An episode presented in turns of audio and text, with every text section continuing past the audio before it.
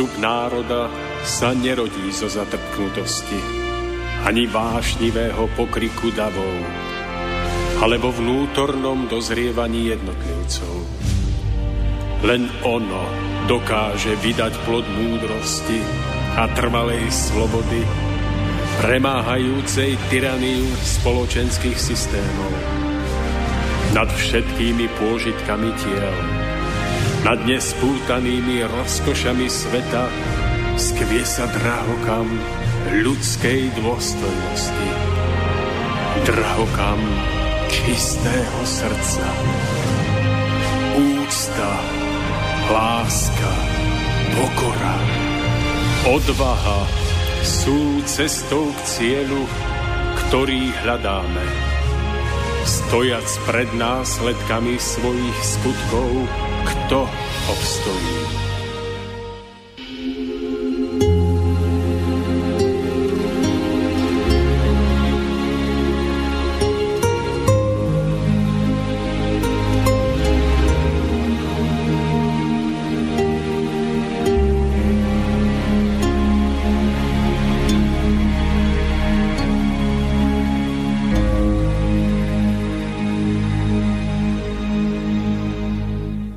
Pravé poznanie nesmie dopustiť, aby sa stalo nezrozumiteľným, lebo v ňom spočíva súčasne tiež schopnosť, ba aj potreba vyjadrovať sa jednoduchými slovami. Pravda je pre všetkých ľudí bez výnimky, lebo z nej vznikli. Pravda je totiž vo svojej životnosti zakotvená v duchovnom. Vo východisku ľudského ducha je živá. Z toho sa dá odvodiť, že pravdu v jej prirodzenej jednoduchosti môžu tiež pochopiť všetci ľudia. Len čo sa však ďalším odovzdávaním skomplikuje a urobí nezrozumiteľnou, potom už nezostane čistou a pravou. Alebo líčené deje sa strácajú v nepodstatnom, ktoré nemá taký význam ako jadro. Toto jadro, to jest pravé vedenie, musí byť všetkým zrozumiteľné umelé vyhnané do výšky môže vo svojom vzdialení od prirodzenosti v sebe skrývať len málo múdrosti. Každý jeden nepochopil pravé poznanie, kto ho nedokáže podávať ďalej jednoducho a prirodzene. Snaží sa buď niečo nevedomky zakrývať, alebo je ako ozdobná bábika bez života. Kto v dôslednosti ešte ponecháva medzery a namiesto toho vyžaduje slepú vieru, ten dokonalého Boha znižuje na omylného Božika a dokazuje, že sám nejde správnou cestou a preto ani nedokáže spolahlivo viesť iných. To nech je každému vážne hľadajúcemu výstrahou. Príjemný jesenný podvečer želám všetkým poslucháčom Slobodného vysielača zo štúdia v Banskej Bystrice. Srdečne vás vítam v úvode 85. vydania relácie Cesta v zostupu, v ktorej sa nasledujúcich 180 minút budeme s mojim dnešným hostom rozprávať podľa mňa na veľmi, veľmi zaujímavú, ale hlavne veľmi aktuálnu tému a povieme si niečo o tom, ako nám príroda vracia úder. Pokúsime sa vám odprezentovať taký duchovno-ekologický pohľad na súčasnú reláciu realitu, pardon. Uh, Pripomenul by som kontakty, nakoľko sa nachádzame v štúdiu v Banskej Bystrici, takže 043 381 01 01, prípadne studiozavináč.slobodnyvysielač.sk Takže ak by ste sa počas relácie chceli niečo opýtať alebo vyjadriť svoj názor, neváhajte nás kontaktovať. No a uh, s mojím dnešným hostom uh, bude pán Milan Šupa, ktorý síce nesedí oproti mne v štúdiu, ale ktorého by sme mali mať na telefonickej linke troška ďalej od Banskej Bystrice a verím, že naše spojenie je v poriadku, takže ja ho teraz vyskúšam. Pán Šupa, dobrý večer, počujeme sa? Dobrý večer, počujeme sa. Takže ja vás počujem veľmi dobre, verím, že rovnako aj vy mňa. Áno. Takže ja už len na uh, tento môj úvod uh, dopoviem, že reláciou vás bude sprevádzať Mário Kováčik. Takže pán Šupa, aby sme nestrácali čas, skúsme taký ľahký úvod do tejto problematiky, takže vám odovzdávam slovo, nech sa páči. Áno, ďakujem. Uh, ja by som možno tak na úvod hneď chcel zdôrazniť, že táto relácia bude z mojej strany akýmsi uh, veľkým vyjadrením osobného rozhorčenia a dá sa povedať, že až hnevu. Uh, pretože čo iného ako spravodlivý hnev a spravodlivé rozhorčenie sa musí zmocniť každé, každého normálneho človeka, e, ktorý vidí, ako sa ubližuje nevinnému. No a práve takto arogantne, sebecky, bezohľadne, nenásytne a bez konca ubližuje súčasný človek a ubližuje súčasné ľudstvo prírode. Mňa osobne sa to veľmi dotýka, pretože tieto prejavy vidím a ostro vnímam takmer na každom kroku. No a ľudia ubližujú prírode skutočne tisícorakými spôsobmi, o ktorých zlomku, nepatrnom zlomku budeme dnes hovoriť. Ale budeme tiež hovoriť i o katastrofálnych dôsledkoch, ktoré e, takéto jednanie bude musieť nakoniec ľudstvu priniesť, pretože e, v tomto univerze funguje železný zákon spätného pôsobenia, na základe ktorého bude musieť každý nakoniec zožať presne to, čo zasieval.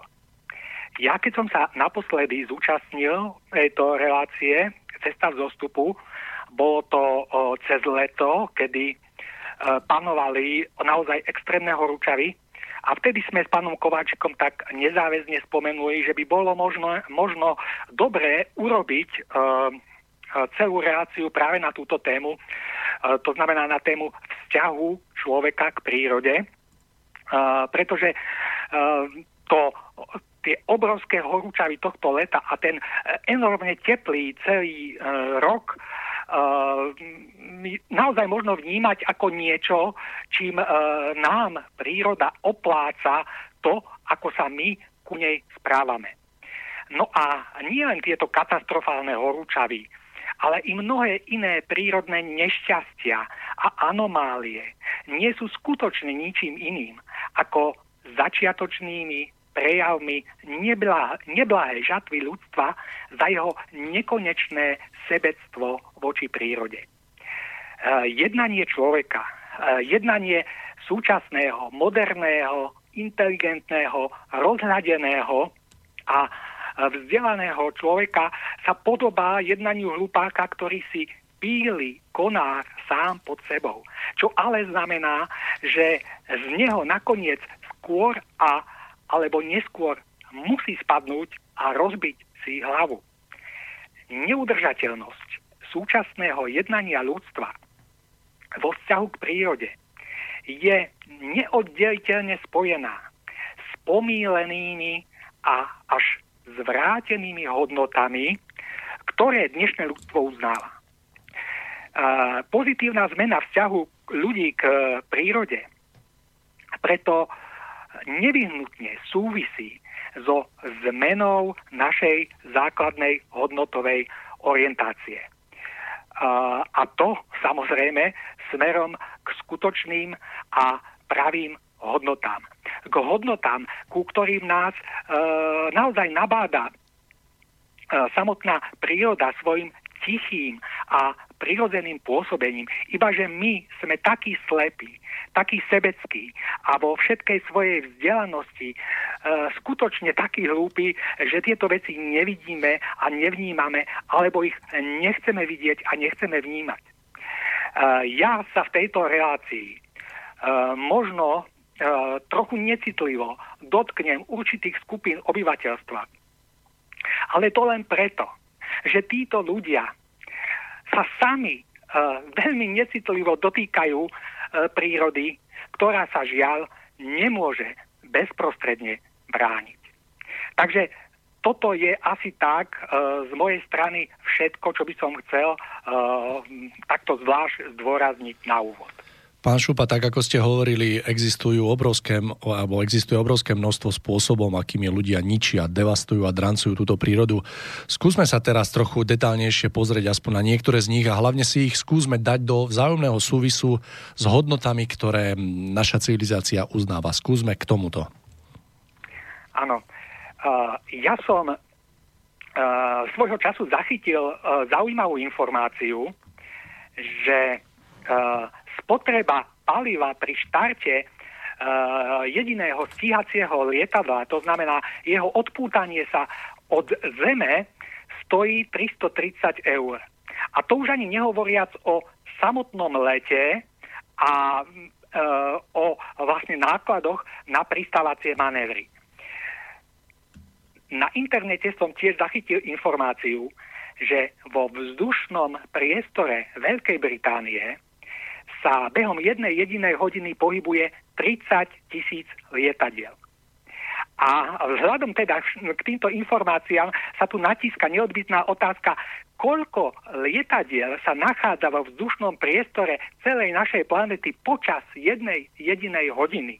A koľko ich je počas 24 hodín. A uh, uvedome si, koľko to všetko stojí a koľko z plodín tieto lietadlá vypustia uh, do atmosféry. Ja som začal tou leteckou dopravou zámerne, pretože e, človek dokáže pochopiť, že existujú veci, ktoré sú potrebné z hľadiska zabezpečenia základných ľudských potrieb. Sú ale veci, aké idú nad štandard, vysoko nad štandard zabezpečenia základných ľudských potrieb. A medzi ne, aspoň ja osobne, je to môj názor, radím civilnú leteck- leteckú dopravu alebo leteckú turistiku. Uh, sú to veci, ktoré by nemuseli byť, ale sú a svojou nemalou mierou sa podielajú na tom obrovskom uh, množstve chrlení emisí do atmosféry. Ľudia predsa na to majú. Ľudia to chcú zažiť. Ľudia si to môžu dovoliť. Uh, nikto nehľadí na to, aké to má uh, ďalšie ekologické dôsledky. Ono uh, vzhľadom k týmto postojom ľudí sa akoby zdalo, že celý tento svet, že celá táto planéta a celá táto príroda tu boli, uh, alebo sú tu len pre pobavenie sítych a majetných. A toto isté, presne toto isté platí aj vo vzťahu k automobilovej doprave. Dnes sa už, už šta, stáva štandardom, že v domácnosť, e, bežná domácnosť má viacero aut. E, že auto má otec, auto má matka, auto má syn, auto má dcera a ako ja mám taký dojem, že keby bol schopný aj pes si urobiť vodičak, tak určite má nejaké auto a nie hociaké. Eh, pozrime sa na inú oblasť, a síce na polnohospodárstvo. To znamená vzťah k prírode, e, k pôde, vode a rastlinám. E, pozrime sa na známe talianské jablká, ktoré chodia oberať naši ľudia ako se, v sezónnych prácach. Tieto jablká nie len, že sú e, zasadené vedľa diálnic, ale za svoju sezónu absolvujú 25 chemických postrekov. E, kto žije na vidieku, e, má skutočne možnosť vidieť, ako katastrofálne sa hospodári na našich poliach. Skorú jar, keď ešte e, v podstate je všetko v zemi, polia sú holé, už vychádzajú chemické postrekovače, aplikujú základný postrek proti burine. Ja som sa svojho času rozprával s jedným starším človekom a e, jeho, jeho slová mi veľmi utkveli v pamäti, pretože povedal asi toľko, že on dnes, keď ide e, na polia za dedinu, že on sa na ne pozera s hrôzou, že sa s hrôzou pozera na tie čisté polia, že za, naš, za, teda za jeho mladých čas uh, proste ľudia dostávali záhumienky, prídeli, uh, kedy vlastne ručne motikami odstraňovali z polí burinu. Dnes nikoho nevidieť na poliach s motikami. A predsa sú e, až, až hrozostrašne čisté. Ale to všetko len za cenu hektolitrov chémie, ktoré sa, ktoré sa aplikujú do pôdy. No a to už ani nehovoriac o, o, e, postrekoch e, samotných plodín. O, strieka sa pšenica, strieka sa kukurica, strieka sa jačmeň, strieka sa cukrová i krmná repa. Jednoducho strieka sa všetko. No a zbytky tejto chémie nekončia len v produktoch, v produktoch na našom stole, ale aj v pitnej vode. No a samozrejme, ešte je tu ďalší faktor, že v polnohospodárstve prebieha trhový boj. A to teda znamená, že to nie je tak, ako by to malo po správnosti byť, že by si každý dopestoval produkty pre vlastnú potrebu na základe určitej sebestačnosti, ale tieto produkty sa dovážajú z opačného konca sveta. A to dokonca aj také, ktoré by sme si boli schopní hravo e, sami dopestovať. A to opäť znamená len náklady na dopravu a samozrejme s dopravou e, spojenú produkciu emisí. No a pozrime sa na ďalšiu oblasť. Rybolov a s ním spojené drancovanie morí. E, po moriach sa plavia e, veľké plávajúce továrne na spracovávanie rýb. E, tieto továrne chytajú ryby, a vlastne e, tam prebieha výrobný proces od e, úplného začiatku až po koniec po e, hotové konzervy alebo iné hotové rybie výrobky. Ale tieto obrovské továrne e, jednoducho e, postupujú moriami tak, že ich doslova dráncujú. Že jednoducho e, zanechávajú po, e, po sebe spúšť v tom zmysle, že e, tie rybie populácie sú, sú vydrancované až po tzv. E, červenú čiaru, to znamená e, pod čiaru alebo pod hranicu, kedy sa táto populácia už nie je schopná sama zreprodukovať do pôvodného stavu. Uh, takto by sa samozrejme dalo pokračovať stále ďalej a ďalej a hovoriť o priemysle, o iných oblastiach života, uh, ktoré predstavujú obrovskú záťaž pre prírodu e, na našej planete. Ale tak ako spomenul pán Kováčik, e, poďme sa teraz pozrieť práve na vzťah tohto, tohto správania sa ľudí k prírode, na vzťah k hodnotám, aké naša civilizácia v súčasnosti uznáva. Ja by som celú biedu tej našej civilizácie ilustroval jedným príkladom zo školského prostredia, ktorý som už raz v týchto reláciách spomenul trošku v inej súvislosti, ale ten príklad skutočne stojí za to.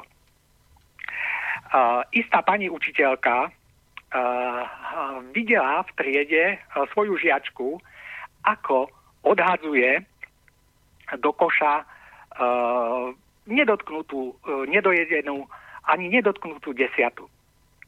A keď samozrejme pani učiteľka tú žiačku upozornila, tak sa jej dostalo takejto odpovede. Milá pani učiteľka, my na to máme. My predsa nemusíme e, počítať s každým centom tak ako vy.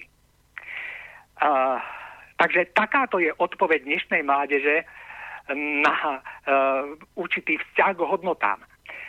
Čo im odkázať, alebo čo povedať uh, týmto ľuďom? Asi, asi toto. Áno, milá zlatá mládež. Áno, milí oteckovia podnikatelia, ktorí ste takto vychovali svoje detičky. A iní, milí ľudia pri peniazoch, ale bez súdnosti. Vy na to máte. Vy si to môžete dovoliť. Ale táto úbohá planéta a príroda na nej na to nemá. Jednoducho už nevádze znášať vaše nároky, vašu aroganciu a vaše prebršené potreby. Milá zlatá mládež, milí oteckovia podnikatelia, ktorí uh, ste vychovali takéto detičky a ostatní milí ľudia pri peniazoch, uh, vy ste všetci naučení pozerať sa na uh, svoje prostredia, na všetko okolo seba len zo svojho vlastného uhla pohľadu z pohľadu svojich vlastných túžob, svojich vlastných nárokov, svojich vlastných prianí a svojich vlastných potrieb. Nič iného vás nezaujíma. Ale uvedomte si, že existuje ešte aj iný uhol pohľadu. A to pohľad zo strany tejto planéty na vás. Pohľad zo strany tejto prírody na vás. Pohľad zo strany tohto stvorenia na vás. No a z hľadiska tohto iného pohľadu, e, so všetkými svojimi sebeckými túžbami, prianiami, potrebami a konzumom sa javíte ako zhubná choroba, ktorá požiera svojho hostiteľa, aby ho nakoniec zničila a tým zničila i samu seba. Z hľadiska tejto situácie, ktorú tu žiaľ dnes na našom svete máme, kedy sme našu planetu dohnali na pokraj ekologického kolapsu, existujú tri spôsoby alebo tri cesty, tri alternatívy ďalšieho vývoja situácie na našej Zemi. Ja by som ich definoval takto. Tá prvá cesta, prvá alternatíva spočíva v tom, že ľudia pochopia. Že ľudia pochopia, že takto ďalej ísť nemožno. Že planéta a príroda nemajú kapacity uspokojovať súčasný vysoko nadhodnotený životný štandard. Že jednoducho e, e, je to niečo, čo je e, neudržateľné. Že je potrebný opätovný návrat k jednoduchosti, skromnosti, nenáročnosti a prirodzenosti. Že je potrebné odvrátenie sa od, od konzumu a od zvrátených potrieb čo najviac mať, čo najviac získať a čo najviac si užiť. E, táto cesta je teda cestou dobrovoľného preorientovania sa na oveľa jednoduchší spôsob života, ktorý je skutočne trvalo udržateľný. Druhá cesta je cestou nepoučiteľnosti a nepochopenia. Cestou, uh, uh, cestou, v ktorou napriek všetkým upozorneniam, výstrahám a katastrofickým štatistikám ľudia pôjdu smerom, ktorý je v súčasnosti zvolený. Je to cesta, na ktorej konci ľudstvo absolútne zdevastuje túto planetu a v bezohľadnom boji o posledné zdroje ju nakoniec e, v nejakej e, apokalyptickej vojne celkom zničí. To je druhá cesta, druhá alternatíva. No a tretia cesta je cestou ostrého rezu silou vyššej moci. Silou vyššej moci, ktorá definitívne odstráni všetko sebecké, konzumné, požívačné a zhubné. Tým bude oslobodené e, a uvoľnené to zdravé a prirodzené, čo je schopné žiť a existovať na tejto planete bez toho, aby ju ničilo, aby, aby na nej zničilo všetko, čo sa na nej nachádza a aby nakoniec tým pádom zničilo aj e, samých seba. Možno teda práve v súčasnosti žijeme v dobe, v ktorej sa ku nám všetkým blíži čepel skalpela v ruke chirurga, ktorá sa nezachveje a ktorá v železnej spravodlivosti ostrým a presným rezom odstráni všetkých pre toto stvorenie, túto planétu a túto prírodu nepriateľných. A vznešený dar života a bytia ponechá jediné tým, ktorí sú pre toto stvorenie, túto planétu a túto prírodu priateľní. Ktorí ju nebudú ničiť, ale naopak, ktorí ju budú zveľaďovať a žiť s ňou v súlade. Pán Šuba, ja som sa nedávno, dosť, ja len doplním takú informáciu, ja som sa nedávno dočítal, neviem na koľko je pravdivá tá informácia, ale napriek tomu ju poviem, ja som sa, bola, bolo tam uvedené, že 15 nákladných lodí na tejto zeme vyprodukuje viacej emisí ako neviem či miliarda alebo všetky automobily na tejto zemi.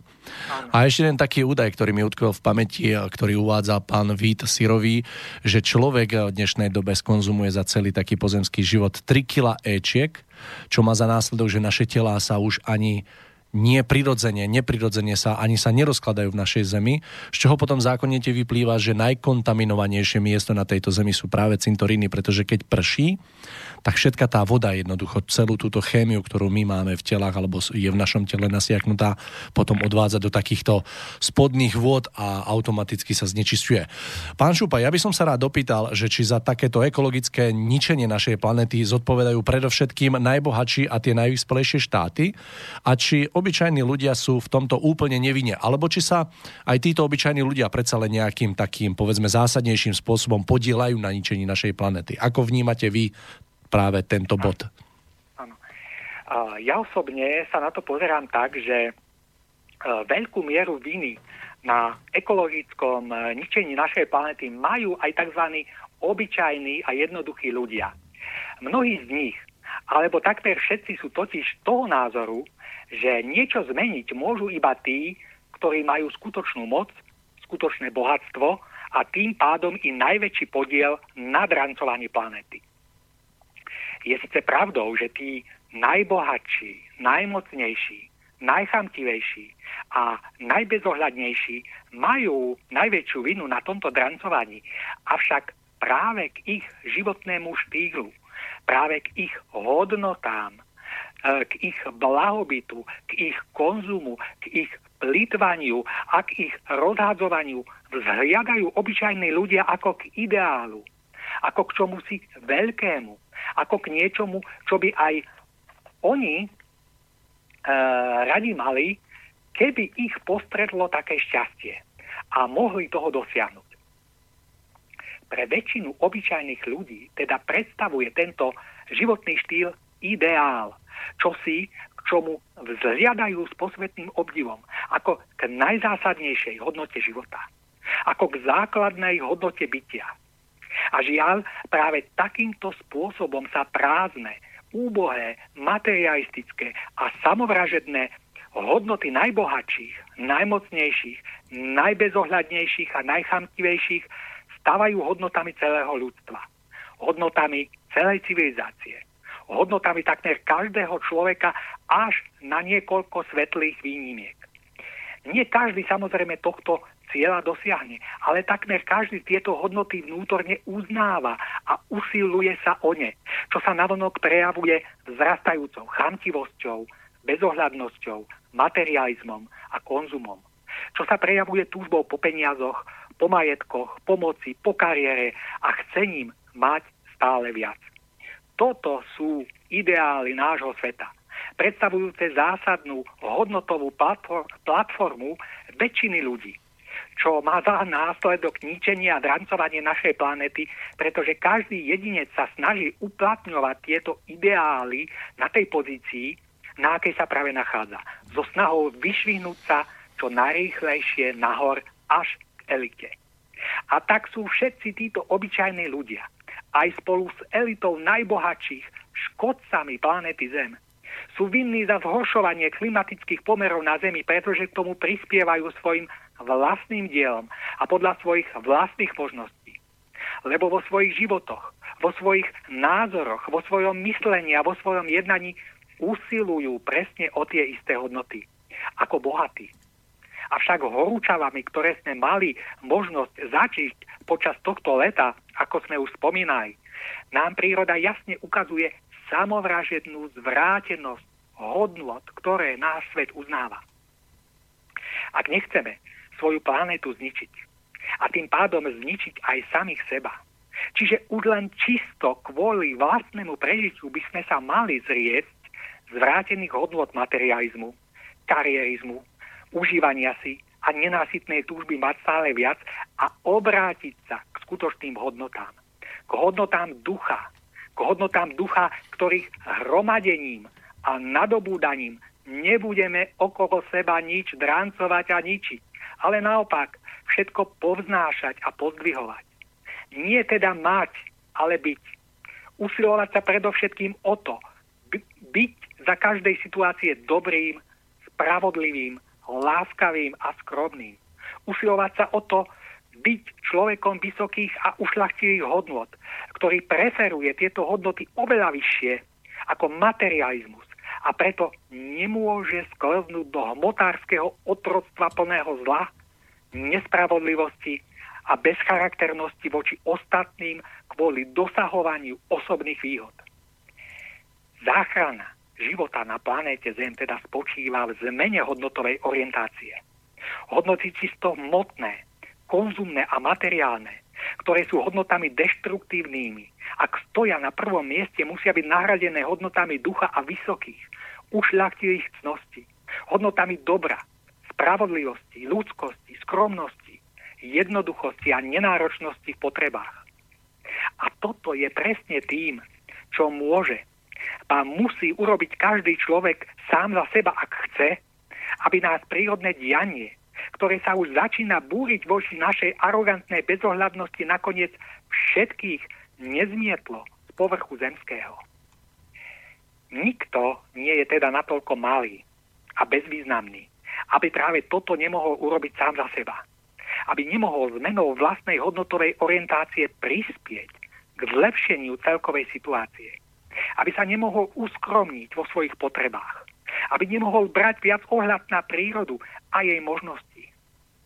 Lebo, ako už bolo povedané, jedine ak svoju životnú energiu vlejeme do hromadenia pokladov ducha, čím ich budeme mať viac, tým bude na Zemi lepšie a krajšie. Ak ale nasmerujeme všetku svoju životnú energiu iba do zhromažďovania hodnôt materiálnych, nebudeme mať nikdy dosť a stále budeme chcieť viac. A prostredníctvom týchto svojich stále rastúcich sebeckých nárokov budeme ničiť a drancovať všetko okolo seba až dovtedy, kým napokon svoju rodnú planetu a tým pádom aj sami seba úplne nezničíme. Skúsme sa zamyslieť nad tým, že keď kedysi chodil po zemi syn Boží Ježiš, jeho život bol predsa pre nás všetkých príkladom skromnosti, umiernenosti a prirodzenej jednoduchosti. A nie príkladom bezbrehého uspokojovania vlastných, stále rastúcich a nikdy nekončiacich potrieb. Čo si však ľudia o sebe myslia? Že sú, keď chcú žiť oveľa bohatšie a blahobytnejšie ako samotný syn Najvyššieho. Domievajú sa snáď, že sú väčší, ako bol on a preto na to majú snáď právo. A aj preto je im príklad jeho skromnosti, jednoduchosti a umiernenosti na smiech. Títo arogantní, bohatí ľudia dnešnej doby, ako aj všetci ostatní, ktorí by chceli mať to, čo majú bohatí, ktorí by si chceli užívať tak, ako si užívajú bohatí. Všetci títo ľudia by si mali uvedomiť, že každý, kto sa takto nehorázne povyšuje, bude ponížený. Bude nevyhnutne zrazený na kolená. Mali by si uvedomiť, že pícha človeka, nárokujúceho si potreby, vysoko presahujúce potreby Syna Božieho, že takáto pícha nevyhnutne predchádza pád. Beda preto všetkým. Čo sa dnes smejú, lebo budú plakať. Lebo ich smiech sa neopieral o práve hodnoty. Beda preto všetkým, ktorí sú dnes síti, lebo budú hľadovať. Lebo ich sítosť bola len sítosťou brucha a nie nasýtením ducha. Beda preto bohatým, lebo sa stanú tými najúbohejšími chudákmi, pretože nepochopili, že skutočné bohatstvo je len bohatstvom ducha. Ježiš a všetci tí, čo sa snažia žiť podľa jeho slov, sú schopní žiť v skromnosti a umiernenosti preto, lebo žijú v plnosti ducha a v plnosti milosti Božej. Človek dneška však žije v duchovnej prázdnote. A preto má tendenciu kompenzovať svoju vnútornú prázdnotu, ktorú intenzívne pociťuje honbou za hodnotami konzumu a matérie, domnievajúc sa, že čím viac bude mať a čím viac si užije, tým bude šťastnejší a jeho život bude naplnenejší. Ale tak to nefunguje. Pretože človek je bytosťou duchovnou. A preto môže nájsť svoje šťastie len v naplňovaní a nadobúdaní hodnot ducha. Nadobúdaním hodnot hmotných nikdy skutočne šťastný byť nemôže. A ani nebude, aj keby snáď celý svet získal. Pán Šupa, ak dovolíte, dali by sme si teraz takú krátku prestávočku, ale ešte predtým by som pre našich poslucháčov poskytol informáciu. Ja vrelo odporúčam pozrieť si dokument, ktorý v roku 2009 uzrel sveto, svetlo sveta, natočil ho Jan Artus Bertrand, jeho názov je Domov, ale anebo Kam snežuje naše cesta. Dokument má dve časti, tá druhá časť je rozdelená na dve časti prvú nadaboval Zdenek Svierák a tú druhú čas Alfred Strejček. Stojí za toto vidieť a ja by som toto zaviedol ako povinnosť pre všetkých, aby sme mali, aby sme všetci vôbec vedeli, kde sa nachádzame, pretože tento dokument je úžasný, je úplne už, úžasný. Takže dáme si krátku prestávočku, dnes nám bude robiť spoločnosť Lucka Vondračková a jej prvej, prvá pieseň je Láska na 100 let.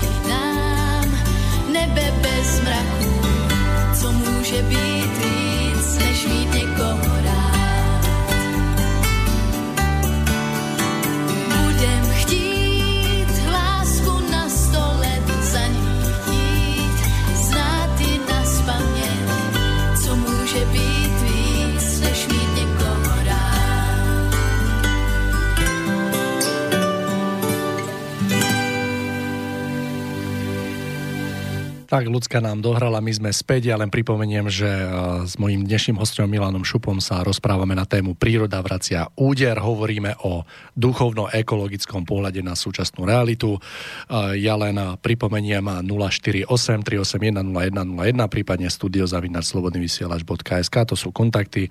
Ja som ho v úvode nepovedal správne, lebo som povedal pred 043 a tiež som nepovedal správne, že uh, máme iba 90 minút, hovoril som o 180 minútach, pretože my s Tomášom Lajmonom pripravujeme ešte reláciu pre Rádio Bohemia a tam máme čas 180 minút, takže mi to odpustíte. Pán Šupa, verím, že ste na druhej strane. Áno, áno. Skvelé, ak by ste dovolili, rád by sme, ja by som veľmi rád pokračoval v našom rozprávaní a ja by som takúto otázočku pre vás mal. Skúsme sa teraz zamyslieť na takou, povedzme, fiktívnou vecou, že by príroda mala možnosť prehovoriť k ľuďom takou našou vlastnou ľudskou rečou. Čo by nám podľa vás asi povedala? Um, ľudia dneška nechcú vidieť v prírodných katastrofách to, čím v skutočnosti sú. Nechcú v nich vidieť napomenutie a intenzívny impuls k nevyhnutnosti zmeny seba samých. Ľudia zostávajú slepí a hluchí. A práve k týmto hluchým a slepým uh, zaznieva nastojčivé volanie Matky prírody, ktoré by mohlo uh, vyzerať asi takto. Zo mňa ste vyšli a proti mne ste sa obrátili ničíte vodu, vzduch i pôdu. Utláčate a trápite zvieratá i rastliny. V skutočnosti je však vašou povinnosťou brať na mňa ohľad a žiť so mnou v súlade. V skutočnosti máme vzájomne spolu pôsobiť. Vy ste sa ale obrátili proti mne preto, lebo sa ženiete za nesprávnymi hodnotami. Chcete iba mať, vlastniť a užívať si. Vaše chcenie je iba nízkeho druhu a vaše túžby sú zamerané iba na hmotné a na niečo z môjho pohľadu tak absurdného, ako sú peniaze. Človek má však usilovať a túžiť po niečom úplne inom. Má usilovať o dobro, čistotu a spravodlivosť. Má sa usilovať byť čoraz lepším človekom a potom sa mu dostane všetkého, čo potrebuje to sú práve hodnoty hodné vášho snaženia. Tieto nádherné, veľké a nehynúce hodnoty vám neustále pripomínam čistotou svojich zúrčiacich vôd, sviežosťou ranného vzduchu, majestátnou nádherou hôr, nevinnosťou zvierat, krehkou krásou kvetov, hrejivým jasom slnka a zdravým zimným chladom. Stále sa vás ticho snažím nabádať k dobru a k úcte ku všetkému, čo jestvuje okolo vás. A v nemalej miere aj ku vďačnosti a úcte k tomu jedinému, z ktorého rúk to všetko pochádza. Vy však nepočúvate môj tichý hlas. Hlas Matky prírody. Nemáte na to čas, pretože sa ženiete za svojimi pomilenými hodnotami a namiesto toho aby ste brali ohľad nielen na mňa, ale i na ľudí okolo seba. Namiesto toho ma iba ničíte a spôsobujete mi utrpenie. Dlho, veľmi dlho som toto všetko nočky znášala a trpezlivo čakala, že predsa len precitnete a spamätáte sa. Teraz však, keď pohár mojej trpezlivosti preteká, sa budem musieť ku vám začať prihovárať inak. Pozdvihnem svoj hlas tak, aby ste ho už nedokázali prepočuť. Aby sa vás hlboko, i keď aj bolestne dotýkal. Preto sa vám teraz prihovorím. Vo veternej smršti, v nekonečných požiaroch, v explózii vulkánov, v hukote zemetrasení, v ničivej skaze vodného živlu a v úmorných suchách a horúčavách. Ja, matka príroda, budem a zostanem vždy silnejšia, ako ste vy. Zo mňa ste vyšli a musíte sa ma naučiť rešpektovať. Musíte sa naučiť úcte a láske nielen ku mne, ale i k sebe samým nazájom. Musíte obrátiť svoj pomílený rebríček hodnot a to buď dobrovoľne sami od seba, alebo na silu a pod tlakom. Nechcem vám ubližovať a spôsobovať utrpenie. Avšak v sebaobrane vám teraz musím začať vrácať presne to, čo mi vy samotní už dlho spôsobujete. Tým však len nastavujem zrkadlo vášmu vlastnému zlému jednaniu. Tomu, aký naozaj ste. Pochopte to. Uvedomte si to. A zmente sa. Zmente sa k lepšiemu, aby na vás nemuseli dopadať ďalšie bolestivé rany z mojich rúk. Zmente sa k lepšiemu, aby som vás nakoniec nemusela navždy ostrániť povrchu zemského, ako zaslepených a nepolepšiteľných škodcov. Aby som nemusela ponechať na zemi len hrsku tých, ktorí budú schopní života v harmonickom spolužití so mnou. Pán Šupa, v úvode sme spomínali, že príroda nás akoby sama o sebe nabáda k určitým veľkým, povedzme všeob, všeobsiahlým ľudským hodnotám. E, mám dojem, že človek je voči tomuto jej tichému nabadaniu hluchý. Mohli by ste troška objasniť, alebo aký je váš názor na to, že akým spôsobom nás príroda nabáda k takým pravým hodnotám a o aké konkrétne hodnoty ide? Áno. existujú ľudia, ktorí tvrdia, že mechanizmus fungovania prírody je riadený určitým druhom vedomej inteligencie. Že jednoducho všetko, čo sa v prírode deje, sa nedeje len tak samo od seba. Že za tým stojí inteligencia a táto spravuje. No a niektorí jedinci schopní vnímať i veci bežným okom neviditeľné, ju môžu aj reálne vidieť a komunikovať s ňou. My ostatní však e, nie sme absolútne v ničom ukrátení.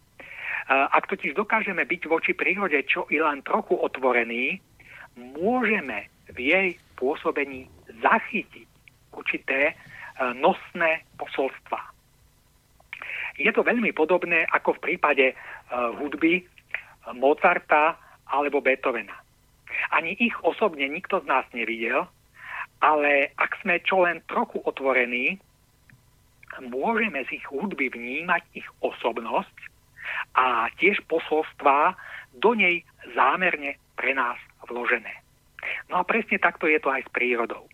Väčšina z nás nebude asi nikdy na vlastné oči vidieť inteligenciu stojacu za ňou, ale absolútne všetci môžeme zo samotnej prírody, to je z očividného vonkajšieho diela tieto, tejto inteligencie vnímať jej charakter, ako i posolstvá nám, ľuďom, jasne tlmočené. A o aké posolstva teda ide? Je ich viac a môže ich vnímať naozaj každý, kto ich vnímať chce. Ako prvé je to posolstvo čistoty. Ak sa totiž vyberieme niekde do hory, môžeme tam dýchať čistý vzduch a v horskom potoku vidieť čistú vodu. Alebo treba taká zasnežená zimná krajina v jej snehobielom lesku je priam synonymom čistoty. Všetko nečisté, čo sa nachádza v prírode, je iba dielom človeka. Znečistená voda, emisiami znečistený vzduch alebo aplikovaním chémie znečistená pôda. A túto nečistotu v prírode, ako i všade inde okolo seba šíri človek preto, lebo on sám je vnútorne nečistý. Lebo vôbec, vôbec nedbá o čistotu a ušľachtilosť svojho vnútra. O čistotu a ušľachtilosť svojich myšlienok a citov. A preto šíri nečistotu smerom zvnútra navonok všade, kde len príde a poškvrňuje nou všetko, čo sa len dotkne. A predsa sú všetci títo vnútorne nečistí ľudia každodenne nabádaní prírodou k čistote. Hoci už len obyčajným pohárom čistej vody, ktorou si každodenne hasia svoj smet. Druhým posolstvom prírody opäť zjavným absolútne každému, je posolstvo krásy. Krása kvetov, krása ročných období, krása hôr, lesov a lúk. Ide o krásu oblažujúcu, osviežujúcu a poznášajúcu. Ale položili ste si niekedy otázku, prečo krása prírody pôsobí na ľudí tak blahodárne? Odpoveď je jednoduchá. Pretože je neoddeliteľne spojená práve s čistotou. Ľudia však krásu vo svojom vlastnom ponímaní strhli hlboko nadol. A to tým, že ju oddelili od čistoty. Preto je mnohé z toho, čo dnes považujeme za krásne, v skutočnosti skazené, zlé a poškvrňujúce. Nech už je to móda, divadlo, film, výtvarné umenie či čokoľvek iného, čo vytvorila ľudská ruka po svojej zvrátenej predstave krásy, ktorej chýba čistota. A preto ľuďmi vytvorená krása mnohokrát neoblažuje, neosviežuje a nepovznáša, ale naopak poškvrňuje, špiní a zráža nadol. A preto sa nám krása našou vlastnou vínou nestala požehnaním, ale naopak prekliatím. Tretím, opäť veľmi zjavným posolstvom prírody je posolstvo prírodenosti, jednoduchosti a prostoty. Výstižne o tom spieva Miroslav Žbieka vo svojej báde o polných vtákoch, ktorí nežobrú, že chcú mať viac, ako dáva klas. To znamená, že sa dokážu uspokojiť s tým, čo potrebujú a koľko toho potrebujú. Celá bieda ľudského rodu vo vzťahu k jednoduchosti, prírodzenosti a prostote bytia je dokonale vystihnutá v zdanlivo nelogickej vete – jeden pohár stačí, ale dva už budú málo. Táto veta... Dva veľa. Uh, jo, nie, jeden pohár stačí, ale dva už budú málo. Aha. Vysvetlím. Je to nelogické, ale vysvetlím to. Každý človek má určité prirodzené potreby, ktoré by mal mať zabezpečené, aby mohol prežiť dôstojný život na Zemi to je ten jeden pohár, ktorý stačí. Ak sa ale e, nechceme uspokojiť s tým, koľko toho naozaj potrebujeme a máme tendenciu siahať po nadbytku, dostaneme sa do začarovaného kolotoča nikdy nekončiacich a stále rastúcich potrieb. Tým ale siahame po stále ďalších pohároch, oných pomyselných pohároch, ktoré nám už budú vždy len málo. Mm-hmm. Veď predsa stále sa dať, dá mať viac a viac. Stále sa dá byť bohatší a bohatší. A práve preto, že ľudia sa nedokážu uspokojiť e, s tým, čo skutočne potrebujú a že vždy siahajú po tých ďalších pohároch, ktorý, e, ktorých dosahovanie im bude vždy už len málo, pretože budú chcieť viac a viac. E, práve kvôli tomuto to na našej planete dospelo až tak ďaleko, že tu máme určitú elitu najbohatších, e, ktorí vlastnia nepredstaviteľné materiálne prostriedky, ale je im to stále málo. Siahajú alebo majú potrebu siahať ešte po ďalšom pohári. Po pohári svetovlády a absolútnej moci nad všetkými. Príroda nám však vo svojej jednoduchosti a prostote hovorí, človeče, prečo sa ženieš ako blázon za niečím, čo už v skutočnosti ani nepotrebuješ? Veď šťastie nespočíva v tom, že budeš stále bohatší, ale v tom, že sa dokážeš uspokojiť s tým, koľko toho naozaj potrebuješ. A v skutočnosti toho nepotrebuješ až tak veľa. Pochop predsa človeče, že šťastie nespočíva v hromadení hmotných statkov, ale v hromadení hodnôt ducha, v nadobudaní vysokých a ušľachtilých cností. Lebo ak tie v sebe nemáš, cítiš sa prázdnym a nenaplnený. A svoju vnútornú prázdnotu sa potom snažiť prekryť leskom vecí hmotných. Aby si sám sebe a iným dokázal, že si šťastný a že niečo znamenáš. Ale v skutočnosti šťastný nie si. A ani nič neznamenáš, pretože v sebe nemáš pravý hodnú od ducha, ani žiadnych ušľachtilých cností. Človeče, Vari nevidíš, že táto planéta nie je stavaná na tvoje neuveriteľným spôsobom nadhodnotené potreby, ktorých uspokojovaním drancuješ a ničíš všetko okolo seba. Vec však, ty nešťastný človeče, že mocná matka príroda nebude do nekonečna tolerovať tvoje vyčíňanie a jedného dňa ťa zmetie z povrchu zemského aj so všetkými tvojimi potrebami a ponechá na nej iba tých, ktorí budú schopní žiť v harmonii s prírodou a uspokojiť sa s tým, koľko toho naozaj potrebujú. Ďalším očividným posolstvom prírody je posolstvo pokoja a mieru. E, skúsme si takedy všimnúť prírodu v bezveterný čas. Keď sa ani len listoček na strome nepohne. Uvidíme, ako je hlboko ponorená do ticha. A skrze ticho do svojej vlastnej, najhlbšej podstaty, v ktorej nachádza spojenie s prapodstatou. Tak totiž, ako sa v noci v tichej hladine jazera odráža všetok majestát hviezdnej oblohy, presne tak sa v tichu našej duše a mysle môžu odrážať vznešené pravdy ducha. V tichu našej duše a mysle môžeme nachádzať odpovede na všetky zásadné otázky svojho bytia. Jedine v pokoji a tichu môže tiež dozrievať naša osobnosť môžu sa formovať naše vlastné názory, vlastné postoje a vlastné presvedčenie.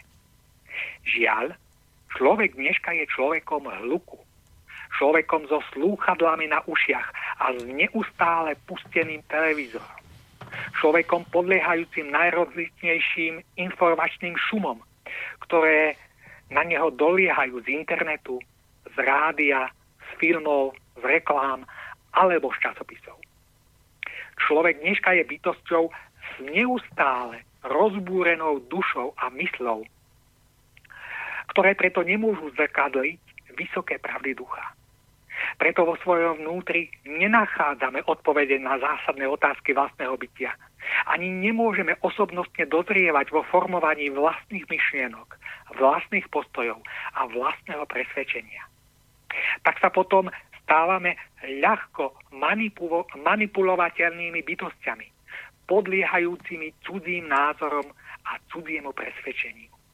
A to všetko iba preto, že nie sme schopní si dopriať ani chvíľku ticha, aby nás e, tak, ako nás k tomu ticho nabáda príroda. No a úplne posledné posolstvo, ktoré je opäť e, zrejme každému, kto ho chce vnímať, je posolstvo veľkého a všeobsiahleho dobra. Ak sa totiž rozhliadneme okolo seba, uvidíme, že príroda je pre nás dobrom. Jej vzduch dýchame a jej vodu pijeme. Pôda, rastliny a zvieratá nás živia.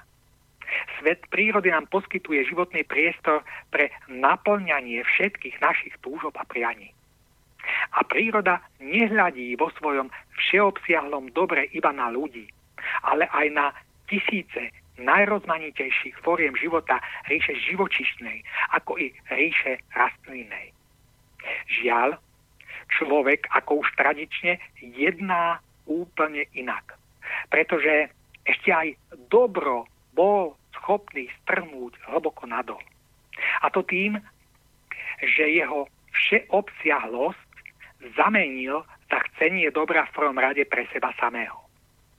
Prípadne ešte pre svojich najbližších. A v takomto sebeckom ponímaní dobra na úkor iných sa postavil nepriateľsky voči dobru všeobecnému, ničiac pôdu, vodu, vzduch, rastliny, zvieratá, ale i ľudí, aby napokon zničil aj seba samého. Ak teda pôjdete nakedy do prírody, započúvajte sa do jej tichého hlasu.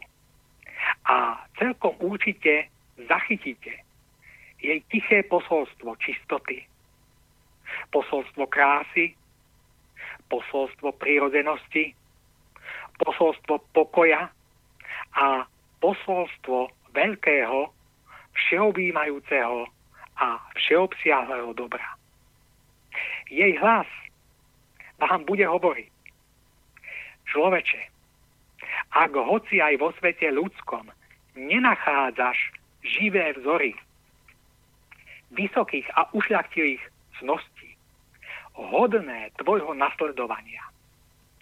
Pozri sa predsa na mňa, na prírodu okolo seba a buď takým, ako som ja. Buď čistým. Úctievaj pravú krásu. Buď prirodzeným a jednoduchým. Buď mieruplný a vo svojom myslení a jednaní sa snaž uplatňovať princíp veľkého, všeobsiahleho dobra. Princíp dobra pre všetkých bez rozdielu, pretože práve toto je najvyšším princípom vševládneho, dobrotivého Boha, ktorý je jediným skutočným vládcom, správcom, majiteľom, udržiavateľom a sudcom všetkých svetov. Takže toto sú tie posolstvá, ktoré nám uh, tlmočí, tlmočí uh, príroda, pokiaľ teda sme ku ním vnímaví. A keďže máme ešte čas, ja tu mám pripravené ešte nejaké veci, takže by som mohol odprezentovať aj tie. Áno, pán Šupa, dáme, ale dáme si ešte krátku prestávočku a potom vstúpime do poslednej tretiny našej relácie, tak uh, môžeme tak, hej, sa dohodnúť. Dobre, dobre, dobre. Ja len poviem na záver vašich slov, že si želám, aby sme to ako ľudia vo všeobecnosti pochopili, pretože sa domnievam, že keď nám príroda ako ste to tak nazval, vráti ten úder, tak to bude, na, bude na, pre nás katastrofálne následky a myslím, že sa vôbec nie je na čo tešiť. Takže, milí poslucháči, opäť ľudská Vondračková.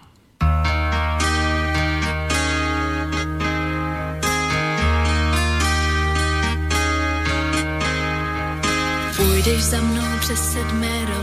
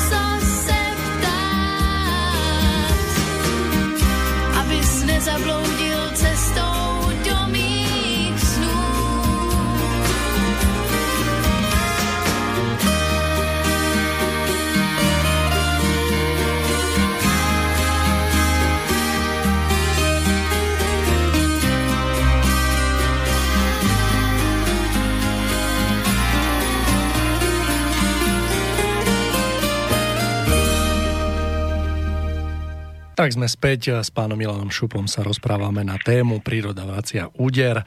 Máme e, pred sebou posledných na myslím, že nejakých 20 minút. Pán Šupa, ja by som sa opýtal jednu takú otázočku. Ako vy vnímate e, či ako ľudia, tak celosvetovo, či troška sa tak naprávame k tom, v tom postoji k prírode, alebo jednoducho ostávame takí ľahostajní. Ako vy vnímate práve túto oblasť, aký máte z toho dojem? No, ako to sú dve skupiny, dve vetvy. Ja to vnímam tak, že je určitá vetva, ktorá väčšinová, tá široká cesta, ktorá, ktorá vedie do toho zatratenia, tá cesta konzumu tej veľkej väčšiny ľudí, ale na druhej strane je, je, e, sú ľudia, ktorí sa prebudzajú. Sú ľudia, ktorí si začínajú tieto veci uvedomovať ktorí mm, začínajú raziť v tom, v tom e, nesprávnom myšlienkovom svete konzumu a skazy e, nové tendencie. Takže, takže e, na jednej strane vnímam teda vnímam to negatívne masové smerovanie, a na druhej strane vnímam tie, tie, tie nové svieže, zdravé prúdy, ktoré, ktoré tu jestvujú.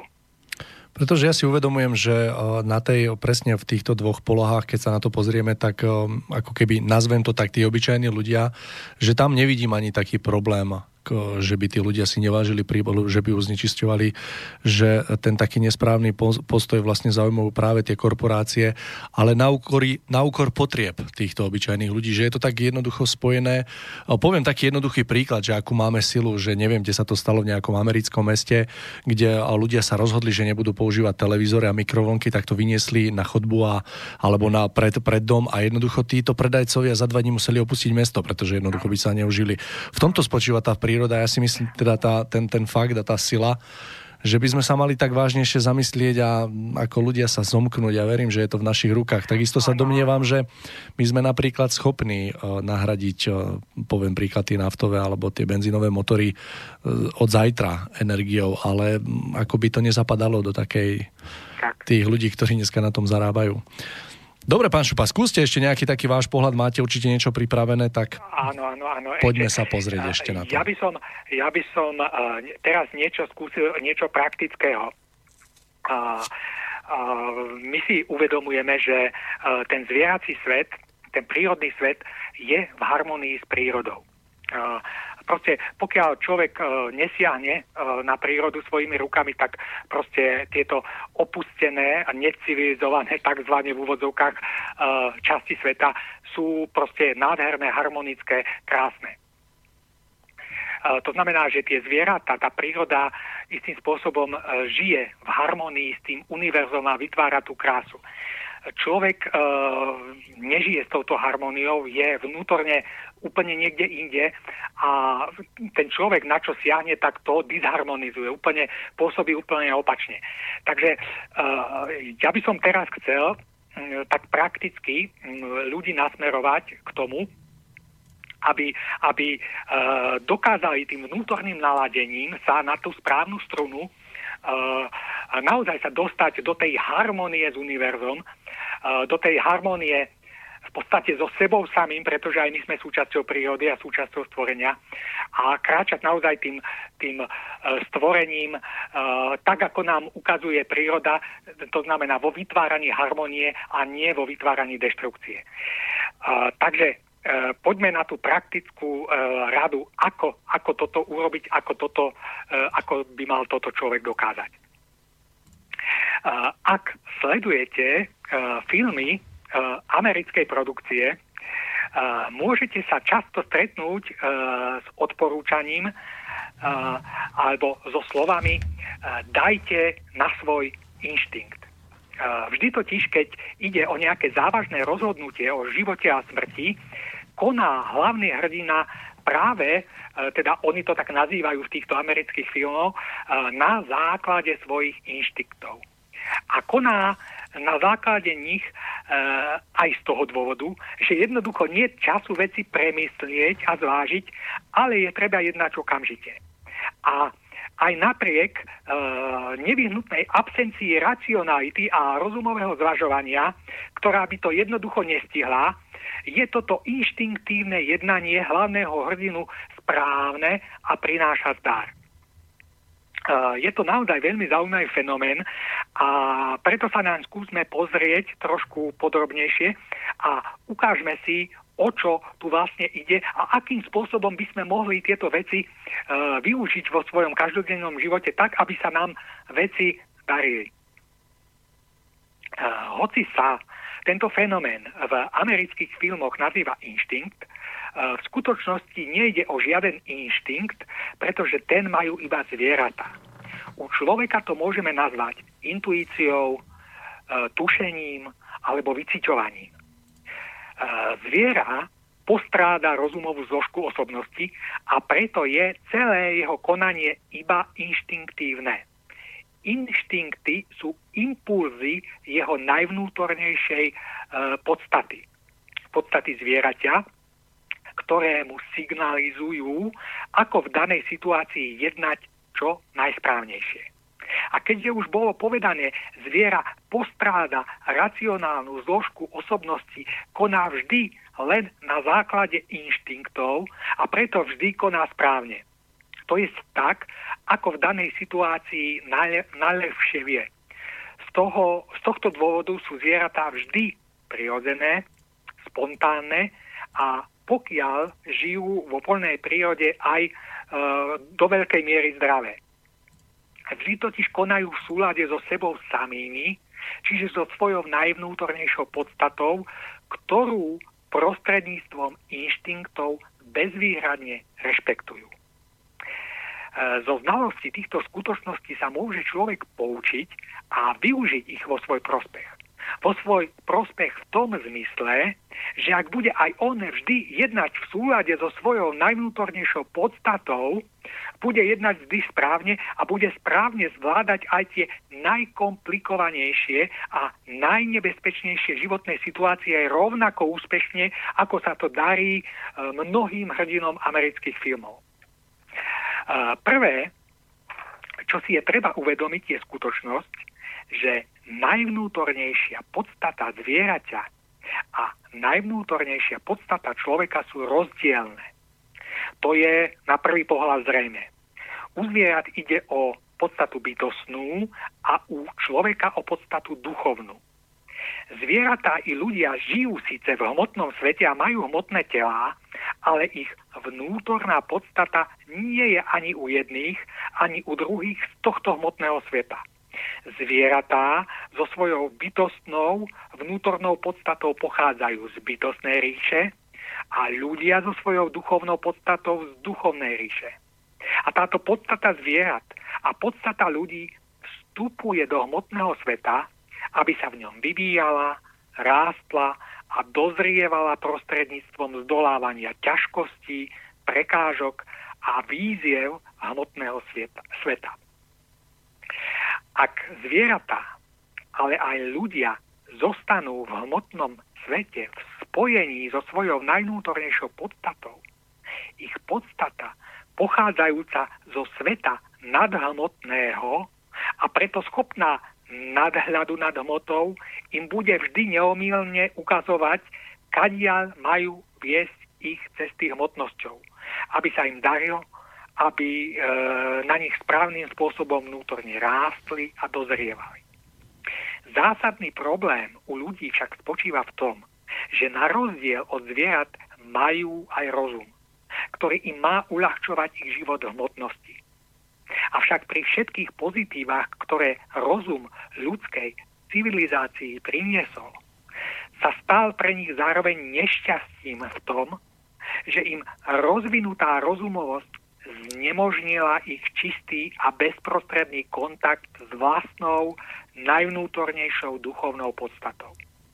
Ľudský myšlienkový život sa stal totiž až tak veľmi intenzívnym, že svojou, e, že prehlušil všetko ostatné. Z ľudí sa stali len ľudia rozumu. Bez spojenia a kontaktu so svojou najvnútornejšou duchovnou podstatou. Namiesto dvoch darov, ktoré e, mali aktívne využívať ku svojmu prospechu, čiže daru rozumu a daru ducha, využívajú ľudia len jeden a ten druhý zapudili. A preto robia, e, robia ľudia všetky svoje zásadné životné rozhodnutia už len na základe svojho rozumového zvažovania pretože svoje spojenie s vlastnou najvnútornejšou podstatou prostredníctvom impulzov citu, prostredníctvom tušenia, prostredníctvom intuície i prostredníctvom svedomia stratili. Ako už ale bolo naznačené, rozum je nástrojom na uľahčenie života človeka v hmotnosti. Rozum dokonale rozumie hmote a dokáže ju ovládať, pretože on sám je hmotný. To je na jednej strane klad, ale na druhej strane zároveň zápor, pretože rozum nemá potrebný nadhľad nad hmotnými a materiálnymi vecami a preto na všetko nazerá iba z krátkodobého a ohraničeného hľadiska. Rozum je zároveň chladne racionálny a nevníma alebo veľmi slabo vníma morálny rozmer vecí a celého bytia ako takého. Chladná rozumová racionalita bez patričných morálnych mantinelov preto vyprodukovala také ľudské vlastnosti, ako je bezohľadnosť, nenávisť, nespravodlivosť, závisť, chamtivosť, zvrhlosť a mnohé iné. No a život v súlade s týmito v úvodzovkách hodnotami prináša ľudstvu neustále konflikty, násilie, vojny, drancovanie, vykorisťovanie, vraždenie, biedu, neznášanlivosť a tak ďalej a tak ďalej uvedených negatívnych skutočností je teda zrejme, že človek na rozdiel od zvierat nekráča svojim bytím správne, pretože nevytvára svet harmónie tak, ako je tomu v prírode a tak, ako to robia zvieratá vo voľnej prírode. A predsa z času na čas treba e, v niektorom z amerických filmov, ale aj mnohými inými kanálmi vystane z hlbín zabudnutia. Tá najzásadnejšia pravda ľudského bytia, spočívajúca v poznaní, že človek sa má riadiť svojimi inštinktmi. Že jedine takto je to správne a jedine toto mu môže priniesť dar. My už teraz vieme, že u človeka to nie sú žiadne inštinkty, ale podnety ducha vo forme intuície, tušenia, svedomia a impulzov citu. Ich prostredníctvom je nám vždy ukázaný správny smer, ktorý máme vo svojom, e, ktorým máme vo svojom živote kráčať. A pretože naše najvnútornejšie jadro je duchovné, bude nás vždy navádzať na cesty ducha. Bude nás navádzať, aby sme každú situáciu vo svojom živote riešili v zohľadnení vysokých a vznešených hodnôt ducha. Naše najvnútornejšie jadro nás bude teda vždy svojimi impulzmi nabádať k tomu, aby sme jednali pravodlivo, čestne, ohľaduplne, ľudsky a ušľachtivo. To je spôsob, akým máme hmotný svet, svet pretvárať a formovať hodnot, s hodnotami ducha a tak vytvoriť pozemský oblesk harmónie a šťastia, ktorý vládne v ríši nášho pôvodu, v ríši ducha. Zviera má inštinkty, na základe ktorých jedná a človek má tušenie, cítenie, intuíciu a svedomie, na základe ktorých má taktiež jednať. Súhrne boli všetky tieto impulzy našej najvnútornejšej ľudskej podstaty pomenované hlasom Božím v nás. Človek má teda kráčať vo svojom bytí a zohľadňovať vo svojich rozhodnutiach predovšetkým to, čo mu napovedá tento hlas. Potom bude kráčať cestami, ktoré sú Božie a potom sa stane schopným vybudovať kráľovstvo nebeské aj na zemi. Žiaľ, človek namiesto kráľovstva nebeského, kráľovstva harmónie, kráľovstva ducha, porozumenia a mieru vybudoval na zemi kráľovstvo rozumu, kráľovstvo vypočítavosti, kráľovstvo bezohľadnosti, kráľovstvo chamtivosti a kráľovstvo nemorálnosti. A to preto, lebo nekráčal a nekráča cestami ducha a vo svojom živote nezohľadňuje a neberie na zreteľ jeho impulzy. Začneme sa preto skutočne riadiť svojimi v úvodzovkách inštinktmi, ako nám to odporúčajú hrdinovia amerických filmov. To znamená, začníme sa riadiť impulzmi svojho ducha, aby sme jednali správne a aby sme kráčali tam, kam nám ukazuje a kam nás vedie naša najvnútornejšia podstata. A pretože je to podstata duchovná, nemôže nás viesť nikam inám ako k výšinám ducha, výšinám ľudskosti a pravého človečenstva, k výšinám naplňovania tých najušľachtilejších cností, k výšinám našej osobnej ľudskej zrelosti, ako i k výšinám celej našej ľudskej civilizácie. Jedine to je cesta hodná človeka. Jedine k nej nás budú vždy nabádať všetky impulzy našej najvnútornejšej podstaty, na ktoré by sme mali už konečne začať zbať, aby sme tak ako príroda, po vzore prírody, začali konečne na tomto svete vytvárať svet harmónie. Pán Šupa, ja verím, že sa nám to všetkým bude dariť. Musím vás takto prerušiť aj napriek tomu, že naše rozprávanie je veľmi pekné a veľmi poučné. Náš čas sa pomaličky blíži ku koncu. Dovolte mi, aby som sa vám poďakoval za to, že ste si opäť našli čas, že ste boli ochotní sa s nami podeliť o vaše úvahy a myšlienky. Verím, že pre mnoho ľudí sa mnohé objasnilo. Ja na samotný záver, milí poslucháči, by som už len spomenul nejaké tri veci. Prvá, mali sme tu mailik počas relácie od našej poslucháčky Gabriely. Chcem len povedať, Gabriela, že váš mail som zaregistroval vzhľadom k tomu, že otázka bola troška mimo dnešnú tému, tak si ho necháme do ďalšej relácie. Verím, že vám to nebude vadiť. Pre našich poslucháčov informácia, že opäť dôjde k zmene termínu. Vrátime sa k piatočňajším alebo piatkovým termínom, takže naša relácia relácia sa bude odohrávať v piatok. No a posledná informácia je, že škola duchovného rozhľadu pokračuje ďalším stretnutím v nedelu 16. 12. Takže ja sa na vás všetkých teším a tí, ktorí by ste chceli prísť, tak určite príďte.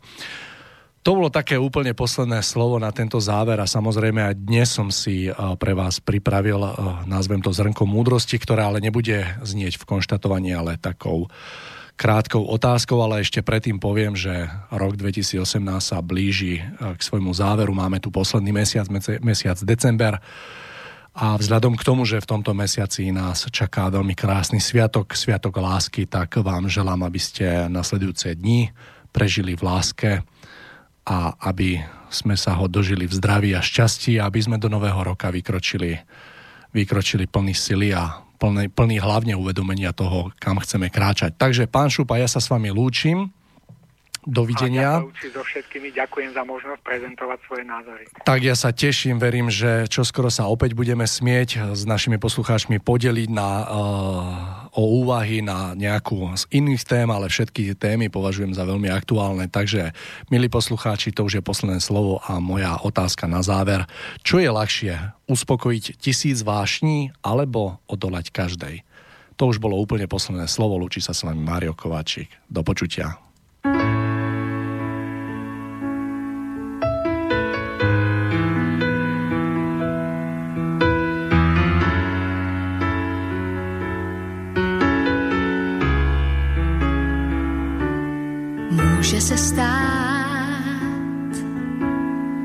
se ti cesta vytratí, že začneš se bát a začneš trpět závratí, bloudit tmou, mít chuť to vzdát. Ty chvíle jsou, to může se stát může se stát, že někdo blízký tě poraní, pak najdeš si kout a složíš v něm hlavu do dlaní a všechno je lež a klam. Máš chuť jen řvát, každý tu chvíli zná, to může se stát, chce to jen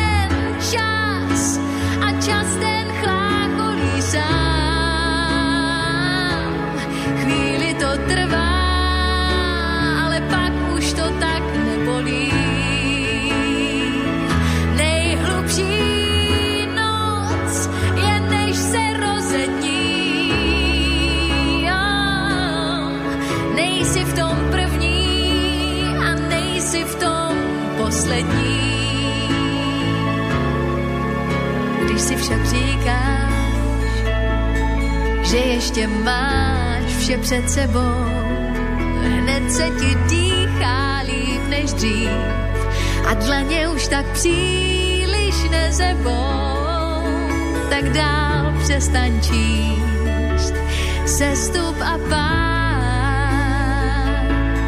Je toho stokrát víc, co může se stát,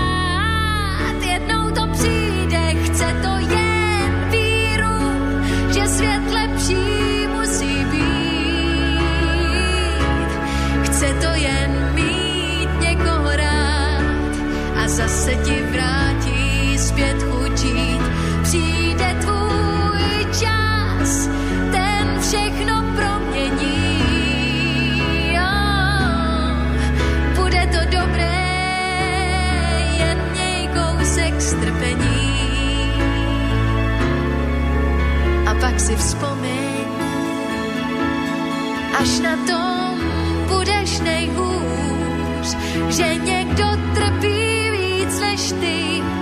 a že ty mu můžeš sílu dát, schodit tu váhu z ramenou a zase se smát. Světem dát